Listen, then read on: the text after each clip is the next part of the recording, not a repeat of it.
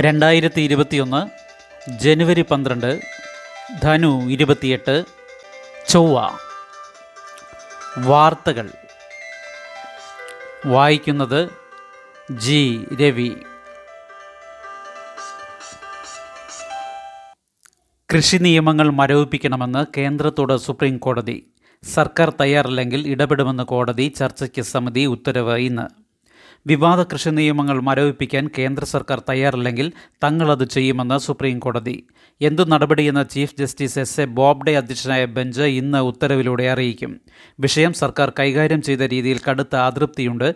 പ്രശ്നം പരിഹരിക്കുന്നതിൽ സർക്കാർ പരാജയപ്പെട്ടതുകൊണ്ടാണ് തങ്ങൾ ഇടപെടുന്നത്. കർഷകരും സർക്കാരുമായി ചർച്ചയ്ക്ക് സമിതി രൂപീകരിക്കുമെന്നും സുപ്രീം കോടതി വ്യക്തമാക്കി.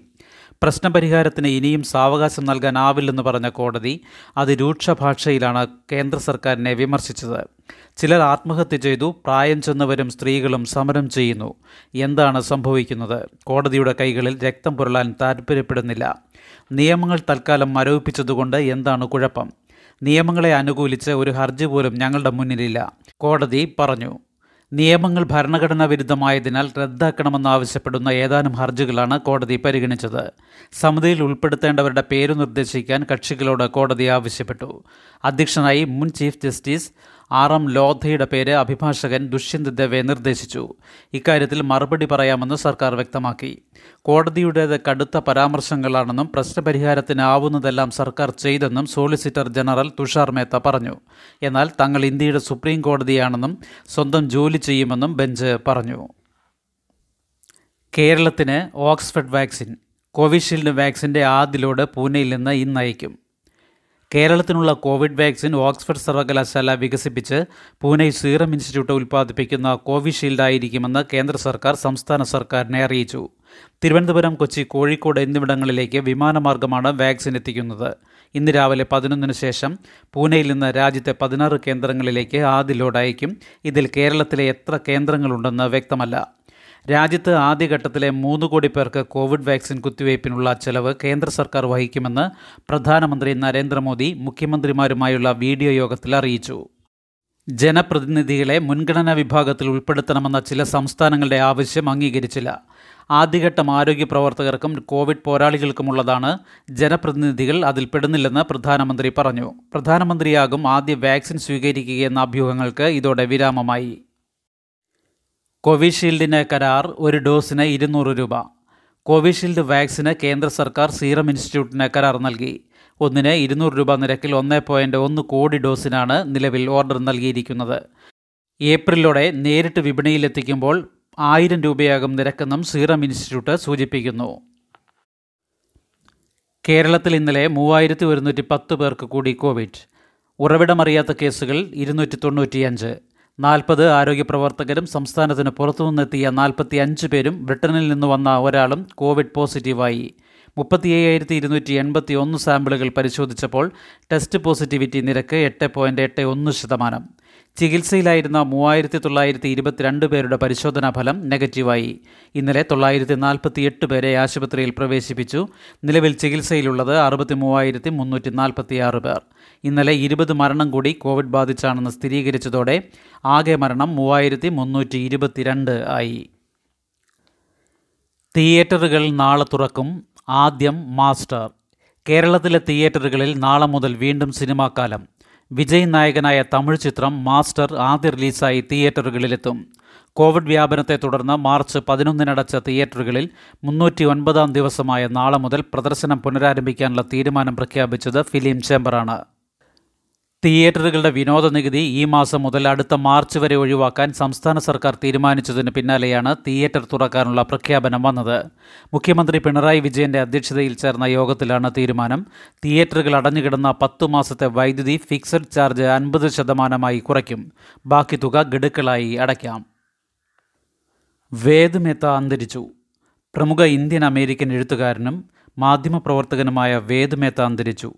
പാർക്കിൻസൺസ് ബാധിതനായിരുന്നു. നാലാം വയസ്സിൽ കാഴ്ചശക്തി നഷ്ടപ്പെട്ട വേദ് മേത്ത ആധുനിക ഇന്ത്യയെക്കുറിച്ചും സ്വന്തം കുടുംബത്തിന്റെ ചരിത്രവും ഉൾപ്പെടെ ഇരുപത്തിയേഴ് പുസ്തകങ്ങൾ എഴുതി. ആയിരത്തി തൊള്ളായിരത്തി മുപ്പത്തിനാലിൽ ലാഹോറിലാണ് ജനനം. മെച്ചപ്പെട്ട പഠന സാഹചര്യം ലക്ഷ്യമാക്കി പതിനഞ്ചാം വയസ്സിൽ അമേരിക്കയിലേക്ക് പോയി. പന്ത്രണ്ട് വാല്യങ്ങളായി പ്രസിദ്ധീകരിച്ച ആത്മകഥ ഏറെ ശ്രദ്ധേയമായി.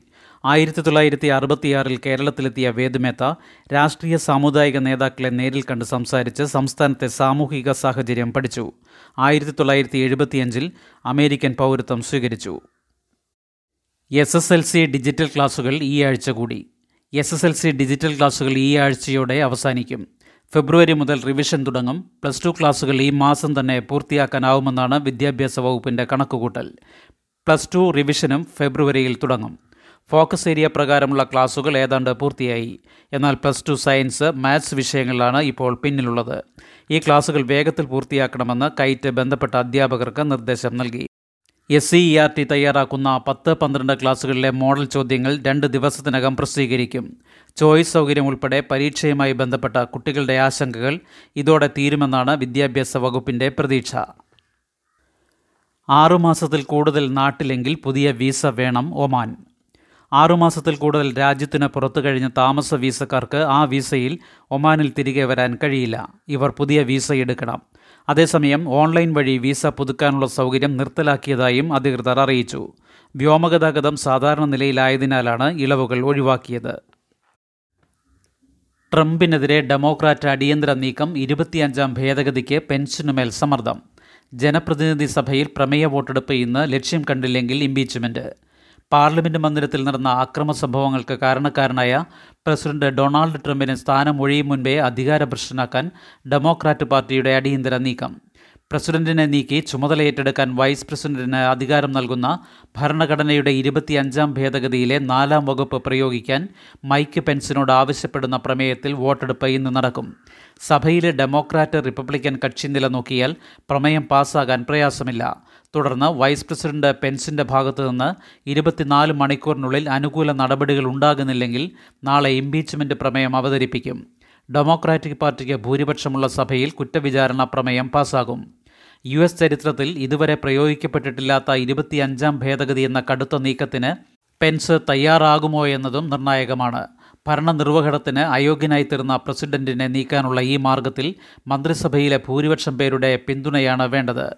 പ്രസിഡന്റ് തെരഞ്ഞെടുപ്പിൽ ജോ ബൈഡന്റെ ജയം അട്ടിമറിക്കാൻ ഉദ്യോഗസ്ഥർക്ക് മേൽ സമ്മർദ്ദം ചെലുത്തിയെന്നും പാർലമെന്റ് മന്ദിരത്തിലെത്തി പ്രതിഷേധിക്കാൻ സ്വന്തം അനുയായികളെ പ്രോത്സാഹിപ്പിച്ചെന്നുമുള്ളതാണ് ട്രംപിനെതിരെ ഇരുപത്തിയഞ്ചാം ഭേദഗതി പ്രമേയത്തിൽ ആരോപിച്ചിരിക്കുന്ന കുറ്റങ്ങൾ. ഈ നീക്കം ഫലം കണ്ടില്ലെങ്കിൽ നാളെ സഭയിൽ ഇംപീച്ച്മെന്റ് പ്രമേയം അവതരിപ്പിച്ച് പാസാക്കി. തുടർന്ന് സെനറ്റിലെ വിചാരണയ്ക്ക് ശേഷം മൂന്നിൽ രണ്ട് ഭൂരിപക്ഷം ലഭിച്ചാൽ ട്രംപിനെതിരെ കുറ്റം ചുമത്താം. നൂറംഗ സെനറ്റിലെ അൻപത് ഡെമോക്രാറ്റുകൾ കൂടാതെ പതിനേഴ് റിപ്പബ്ലിക്കൻ അംഗങ്ങളുടെ കൂടി പിന്തുണ വേണം. ഇതുവരെ രണ്ട് റിപ്പബ്ലിക്കൻ അംഗങ്ങൾ മാത്രമാണ് ട്രംപിനെതിരെ നിലപാട് പരസ്യമാക്കിയിട്ടുള്ളത്. ശുഭദിനം. നന്ദി.